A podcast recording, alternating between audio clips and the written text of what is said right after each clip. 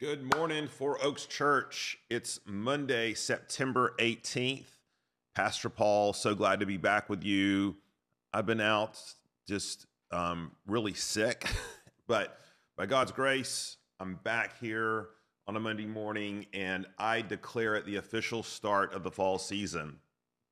Now, how do I do that? How do I know this? Well, well, technically, of course, the fall equinox is in is in two days, but that's not how I know. I know number one because I got up this morning and it's less than 70 degrees, so 69, 68 degrees. Feel the cool breeze. That, that's one reason I know it's fall. But the second reason, of course, is that Tennessee lost to Florida in the swamp, and that's just a biannual tradition that inaugurates the fall season. But we won last year, and we got them in Knoxville next year. But again, this is how I mark time during the season. But hey, that's not why we're here. We are here to jump into this round of our pastoral devotionals. If you're new to these, we take an opportunity to walk through the scripture text that we're going to be looking at that upcoming Sunday and sort of dissect it, um, analyze it, interpret it together. One, so that you can not just receive theological biblical information, but also, of course, that you can be able to apply and study and understand the Word of God for yourself. And so we are in Matthew 10 this morning, and I want to I want to start um, today's devotional by just by just mentioning two keys for biblical interpretation that we've mentioned before, but I think are particularly relevant for Matthew chapter 10. Number one, I always said you, you need to, to kind of understand what comes or see what comes before the passage you're going to be studying, what comes after, because after all, Matthew did not write this um, in chapter verse divisions. He wrote it as one long narrative. And so for him, there's a cohesiveness to the story. We need to understand that cohesiveness as well, which leads to our second exegetical lesson of the morning. Although Matthew wrote it all at one time, we can't study it in a sense all at one time. You can imagine the, the original listeners hearing this whole biography of Jesus read on a sitting, but then going back and reading it over and over again, which is kind of what we're doing. And so, so discerning how to divide up a passage can be tricky sometimes because we're committed to preaching through, of course, the, the, the Bible, verse by verse, chapter by chapter. Um, but again, those are sort of man made distinctions in a lot of ways. And so we have to make decisions how to how to divide what what theologians call the pericope, meaning the the, the parameters of a of a sermon or passage. So to say all that to say, Matthew 10 is a long chapter, but it's actually one big unit. And it's really does disservice to the passage to try to uh, arbitrarily divide it although you can and it's fine but but in my mind it flows better all together but because it's a long chapter, we're not going to read the entire chapter every single time we're together. We're going to read it chunk by chunk. And during those, each day of the devotional, we'll look at that particular chunk, if I can, if I can describe it that way. So first of all, let's look at Matthew 9, what comes before this passage, 937. And Pastor Joe Donaldson preached on this Sunday, did a great job. Then he said to his disciples, The harvest is plentiful, but the laborers are few.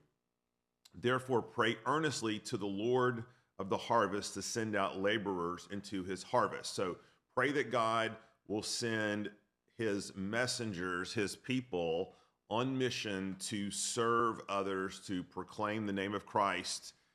And then here we have chapter 10, and here we see that prayer being answered. We see um, the outworkings, the initial outworkings of this prayer of Jesus as he sends out the 12, uh, the 12 disciples. So let, let, let's read this, read these first four verses together.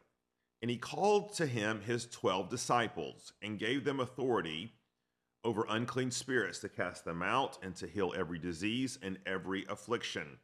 The names of the 12 apostles are these First, Simon, who is called Peter and Andrew his brother, James the son of Zebedee, and John his brother, Philip and Bartholomew, Thomas and Matthew the tax collector, James the son of Alphaeus and Thaddeus, Simon the zealot, and Judas Iscariot, who betrayed him. So The first thing we want to make note of here is that Jesus refers to these initial 12 disciples by two different terms, okay? The first one um, is he calls them his disciples. In other words, those who walk alongside their master, who are under their rabbi, who are learning and growing and emu- emulating what Jesus does. That's, that's the nature of the word disciple. However, in verse 2, he calls them the 12 apostles. Now, the word apostle means messenger or sent one. And that's a, that's different than a disciple because an apostle is one who speaks on behalf of the one who sends him. And what we find in the scriptures is that there is a sense in which all of us are apostles, little a. However, meaning we're all sent, we're all representative of Christ, we're all ambassadors. However, the word apostle, capital A, is applied to only a select group of people, those whom Jesus officially commissioned to go take his mission forward to lead the church, to speak with authority, to teach with authority, to speak on his behalf once he has ascended into heaven. And these are apostles who are who are acting on behalf of Jesus, okay? And so then he names these apostles. Now, now here's what's important to remember. Remember that when Matthew is writing this, it's 30 years later. It's after Jesus has ascended into heaven. And these he uses this word apostle Matthew does because he's communicating the nature of the relationship between the 12 original disciples and then their ongoing ministry as apostles once Jesus has ascended back into heaven.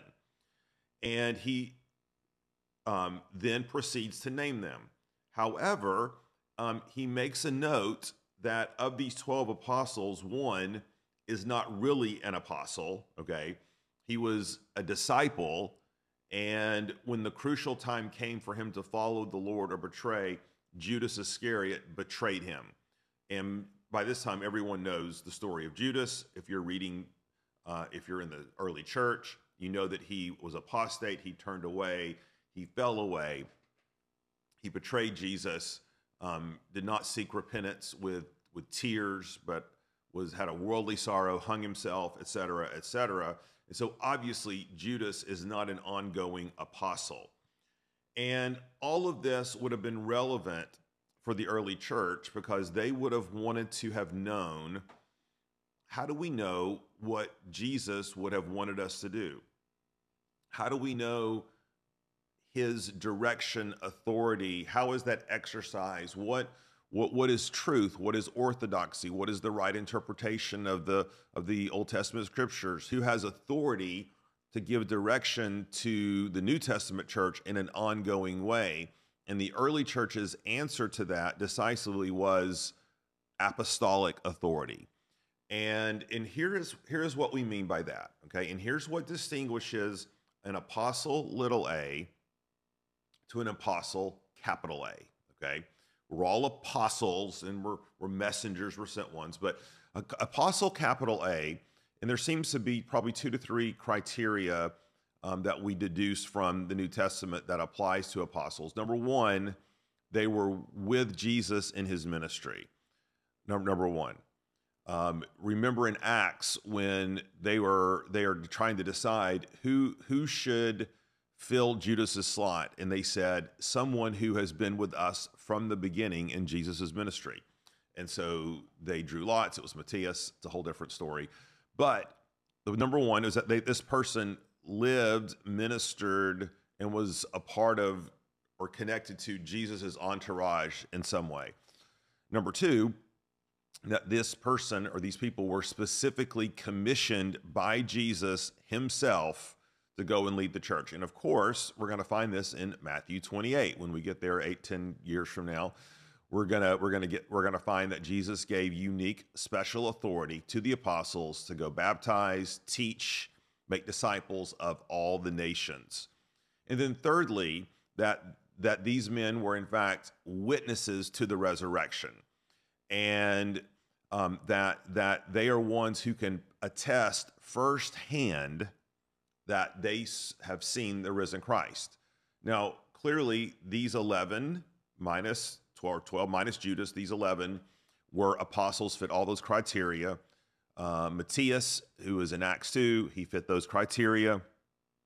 And then ultimately, Paul fit that criteria, right?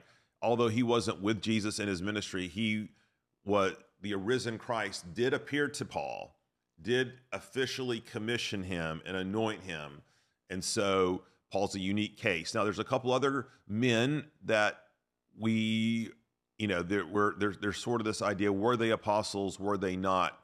Um, James, the the brother of Jesus, who was the leader of the New Testament church, seems to have exercised a great deal of authority, even kind of apostolic authority. We have um, people like Jude, also a half brother of, of Jesus. Uh, think about Mark and Luke, although they weren't apostles per se, they were close companions of apostles. That's why we receive um, for example, Luke's gospel, Acts, why we see Mark's gospel, because they were close companions, Peter, a Mark of Peter, and Luke, of course, of Paul. All of that to say is that what Matthew is signaling to us is that there is an ongoing rule and authority given to apostles to lead the church as they are acting on behalf of Jesus. Now, the point, now, the practical point okay, that we're going to be unpacking this week, is what do apostles do? And as we're going to see, as Jesus sends them out as part of his earthly ministry, he's giving them instructions and he's telling them what they're to do and how they're to, to comport themselves. And he's doing that not just for the sake of them ministering during his earthly ministry, laborers into the harvest, but they can look back on this text, this discourse that Jesus gives them, and take cues as to the nature of their ongoing apostolic ministry. So, as Jesus, we read chapter 10, we're going to find Jesus is giving instructions for them now during his earthly ministry, but also he's speaking to the future so that they will know how what it means to walk faithfully as an apostle and they can look back on this discourse. Now, how does that relate to us? Well, what we're going to find is that while we are not apostles, capital A, all of us have an apostolic dimension to our Christian lives where we are indeed the sent ones. And so, as we're understanding what it means to be an apostle, capital A, for these original apostles, we then deduce lessons that apply to us as we move forward in our mission to be ambassadors for Christ. And so that's the way we're going to structure this passage this week. We're going to cover it in blocks.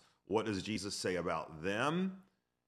And then how does this apply to us? So I encourage you, as your homework this week, to read Matthew 10 in its entirety. Read it several times and note in there what are things that Jesus is applying to the apostles then versus their future ministry? What are things that we can learn about their ministry that'll apply to us now? It's going to be a cool text to unpack together. Um, we need the Lord's help. So let's commit this week to Him. Lord Jesus, we take our direction from you, your authority exercised through the apostles, now given to us in your word. Lord, we're also humbly sent ones as well. And we want to be faithful to that mission. And so, as we study this passage, help us understand what it means to walk faithfully as those sent by you. In Jesus' name we pray. Amen. Thanks, everybody. Great to be back with you. Looking forward to this week. See you tomorrow.